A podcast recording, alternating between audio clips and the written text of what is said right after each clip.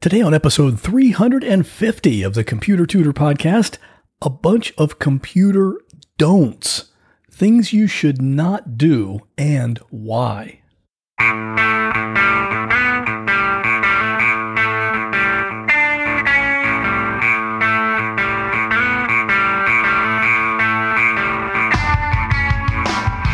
Welcome to another episode of The Computer Tutor tips, tricks, and advice from a computer pro without all the tech talk. And now, here is your computer tutor, Scott Johnson. Good morning, and welcome back to the Computer Tutor Podcast. I am your personal computer tutor, Scott Johnson. And you know, on this podcast, I like to show you how to do cool things on your computer. And today's a good example of what this podcast is all about. Just regular, practical, computer related tips that everyone should be aware of. And in case you're new to the show and you didn't know this, my primary business is computer repair. I've been doing that for 21 years now. I replace crashed hard drives. I do data recovery. I set up backups. I speed up slow computers, all that stuff. And I do these things for clients all over the country. So if you need help with your computer, just give me a call 727 254 9078 or email me at pctutor at gmail.com. And today's tip can be seen at my website if you go to computertutorflorida.com forward slash 350. So let's get started. A lot of computer tips you find on the internet will commonly tell you things you should do, the things you're supposed to do to make sure your computer runs properly, like you should always do a backup, or you should restart your computer every couple of days. And those things are good, of course, but today I'm going to turn that whole thing upside down. I'm going to shake up the entire IT industry with this podcast episode. You know, I expect when this week in tech podcaster Leo Laporte hears this, he's probably going to want to contact me and see if I'll be his co host on a new show. Not interested, Leo, so don't bother calling me. Today, I'm not going to instruct you on what you should do. What I'm talking about today is what you should not do in connection with using your Windows computer.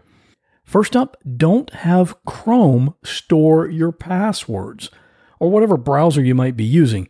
If you log into a website or an online account and that little thing pops up and offers to save that password, click on Never or click on Don't Ask Again. Having your browser store your passwords is the least secure and most dangerous way to keep track of them. It also happens to be the most convenient way to do it, which is why a lot of people do it. And a lot of people end up regretting it too. Don't do it. Here's another one. When you get a portable drive to do the backup for your computer, don't use the backup software that came with that drive. I never use the software that's provided by like Western Digital or Seagate or whoever manufactured that backup drive. The one I have used and recommended for years is Macrium Reflect. It does a great job. You just have to have it properly configured. If you need help with that, call me. It only needs to be set up once. And here's an easy one. When a scammer calls you on the phone, don't talk to them. Just hang up. As soon as they say they're calling from Microsoft, don't say anything. Don't brag about how you've already figured out it's a scam. And don't try to have some fun and waste their time. Just hang up the phone. And here's why these guys are professionals at what they do. You know, they sit in a room with a hundred other scammers all in their little cubicles, calling up gullible Americans to steal your money.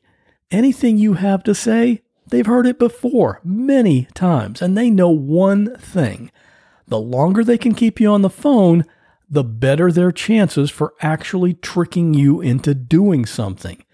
If you just hang up, you've lowered their odds of success to 0%. Just take that as a win.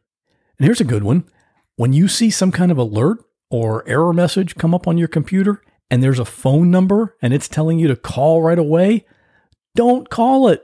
It's a scam. Especially if you're also hearing a robotic voice telling you, don't turn off your computer or don't restart your computer.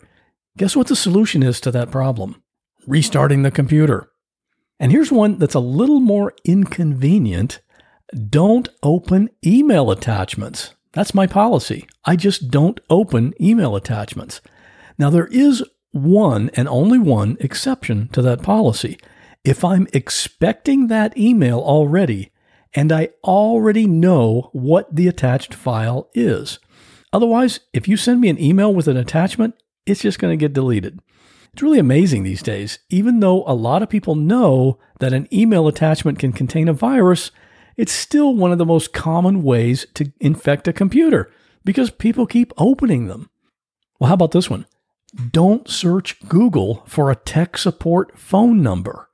And you know why? Because scammers have created lots and lots of websites that are designed to look exactly like Dell Tech Support or HP Printer Support.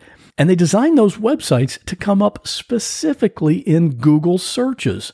But when you call them, you're not talking to Dell or HP, you're talking to a scammer. So don't use Google to find those phone numbers. Okay, we've just got a couple more. Don't do your online banking when you're connected to a public Wi Fi signal. So if you're at Starbucks and you remember, oh, I forgot to pay that bill that was due today, don't jump on your bank account to do it. Wait until you get home where your internet connection isn't the public one that's shared by 20 or 30 people who you don't know. And finally, don't use the same password or a slight variation of it on multiple accounts. This is actually something that most people already know is dangerous, but they just do it anyway.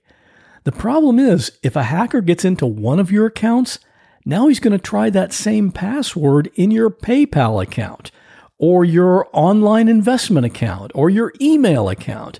Why would you want to make it easy for a hacker to completely screw up your life? Yes, I know it's inconvenient to have a different password for every account, but it's only difficult if you have to try to remember all of them. You don't have to, though. Just use LastPass. That's what I use. It's at lastpass.com, and I can set that up for you too if you want. And Leo Laporte, I was just kidding. You can call me if you want to. 727 386 9468. And on my other podcast right now, I have a story that is definitely not a happy one, but it is really interesting. Michael Churton is an adventure filmmaker and he was at Mount Everest Base Camp when a huge earthquake happened in 2015. And he was right in the path of the avalanche that was triggered immediately afterward. He survived, of course, but not all of the others with him did. It was the deadliest day in Mount Everest history.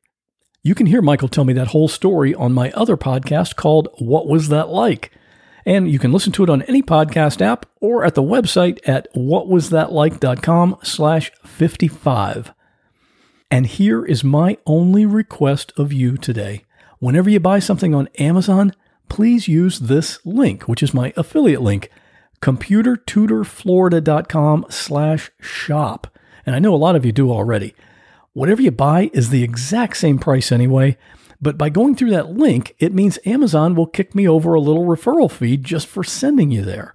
So that's how you support the show, and it doesn't even take any money out of your budget. And of course, I always love to hear from you. You can email me at pctutor at gmail.com, or you can call my podcast voicemail line, 727 386 9468, and you can leave a recorded message there anytime, day or night. And that includes you, Leo Laporte, if you want to leave a message. And that'll do it for this episode, but I'll be right back here in two weeks with another computer tip.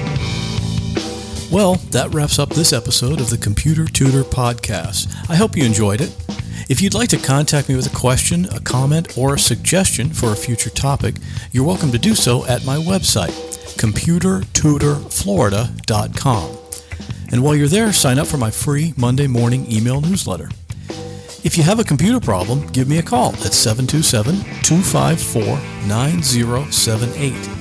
In many cases, I can take care of a problem remotely, so it doesn't matter if you're here in Florida, up in Maine, or way out in California. I'd love to help.